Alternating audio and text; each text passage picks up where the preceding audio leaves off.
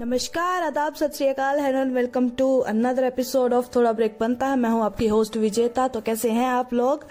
Thank you मेरे podcast को इतना प्यार देने के लिए। I am so bless to have you all आज हम अपनी पुरानी एपिसोड गलत फहमी का पार्ट टू देखेंगे। तो चलिए, ये सफ़र शुरू करते हैं, फिर से गलत फहमी को एक बार पूरा करते हैं।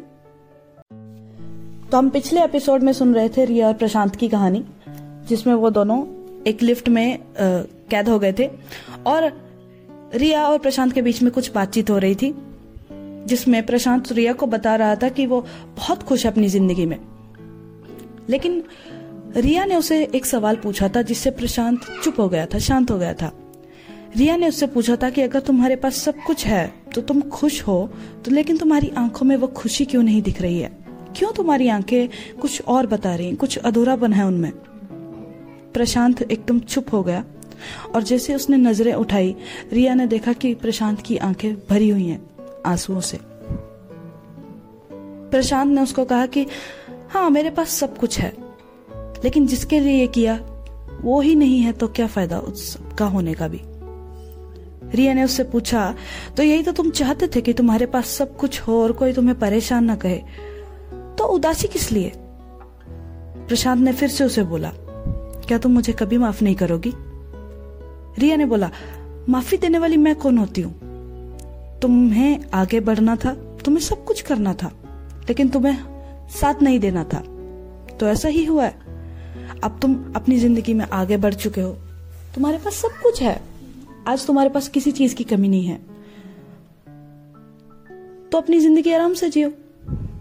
प्रशांत बोला, लेकिन हर इंसान को मौका तो देना चाहिए ना? समझाने के लिए कि उससे कुछ गलती हुई है। रिया बोली, कितने मौके देने जा दिए जाने चाहिए। बहुत मौके दिए गए हैं। लेकिन जब इंसान समझने को तैयार ही नहीं तो उन मौकों का क्या फ़ायदा? प्रशांत ने आशा भरी नज़रों से रिया को देखते हुए कहा, क्या अब मौका दे सकती हो? रिया ने कहा, वक्त होता तो ज़रूर देती, लेकिन कभी कभी वक्त निकल जाता है और फिर मौका दिया नहीं जाता। मौका देने के लिए भी तो वक्त होना चाहिए। प्रशांत चुप हो गया। प्रशांत ने बोला, खैर, छोड़ो सब कुछ। तुम्हारी ज़िंदगी में कैसा चल रहा है, ये बताओ? रिया ने बोला, जैसी मैं चाहती थी, वैसी ही ज़िंदगी है। एकदम सुकून भरी।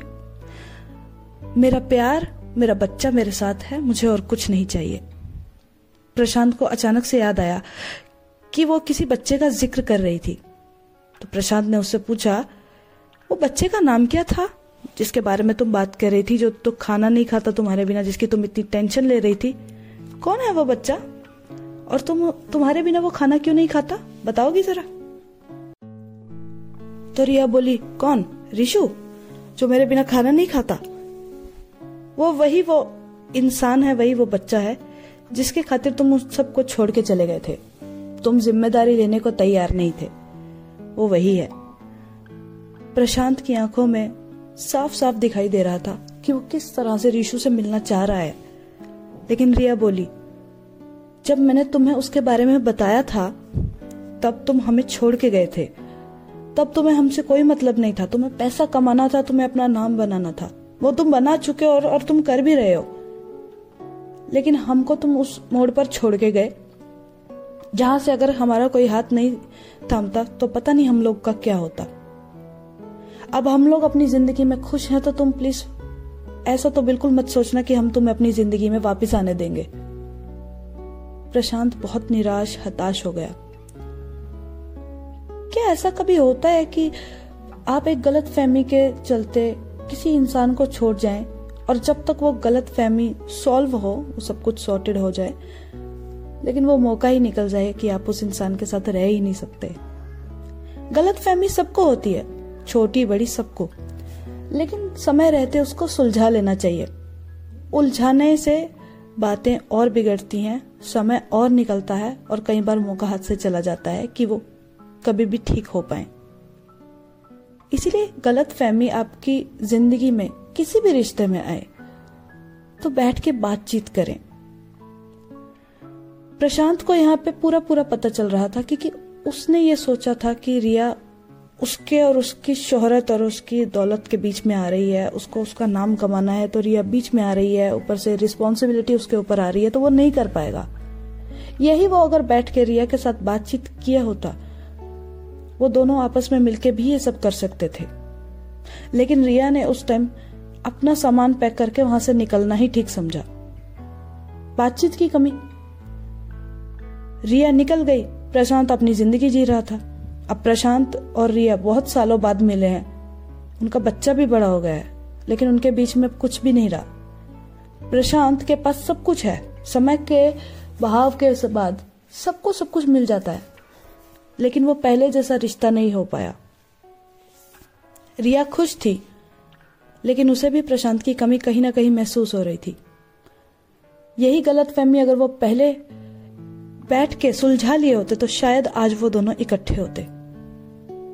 तो इस कहानी के ज़रिए मैं आपको यही सलाह देना चाहूँगी कि अगर कभी भी आपको गलत फहमी होती है, किसी भी रिश्ते में, दोस्त के साथ, अपने पार्टनर के साथ, अपने घर वालों के साथ तो उसे बैठ के सुलझाया जाए। बातचीत करने से बहुत चीज़ें सॉल्व होती हैं। ज़रूरी नहीं है कि एकदम से स्टेप ले लिया जाए डिसीज़न सुना दिया जाए। कभी कभी बैठ के बातचीत करना एक बहुत बड़ी अनहोनी को टाल सकता है। तो गलत फहमी का शिकार ना बने और बातचीत से हर चीज़ को सुलझाएँ। तो मैं उम्मीद करूँगी कि आपको ये कहानी पसंद आई होगी। अब कहानियों का सिलसिला जारी रहेगा। आप अपना ध्यान रखिए तब तक।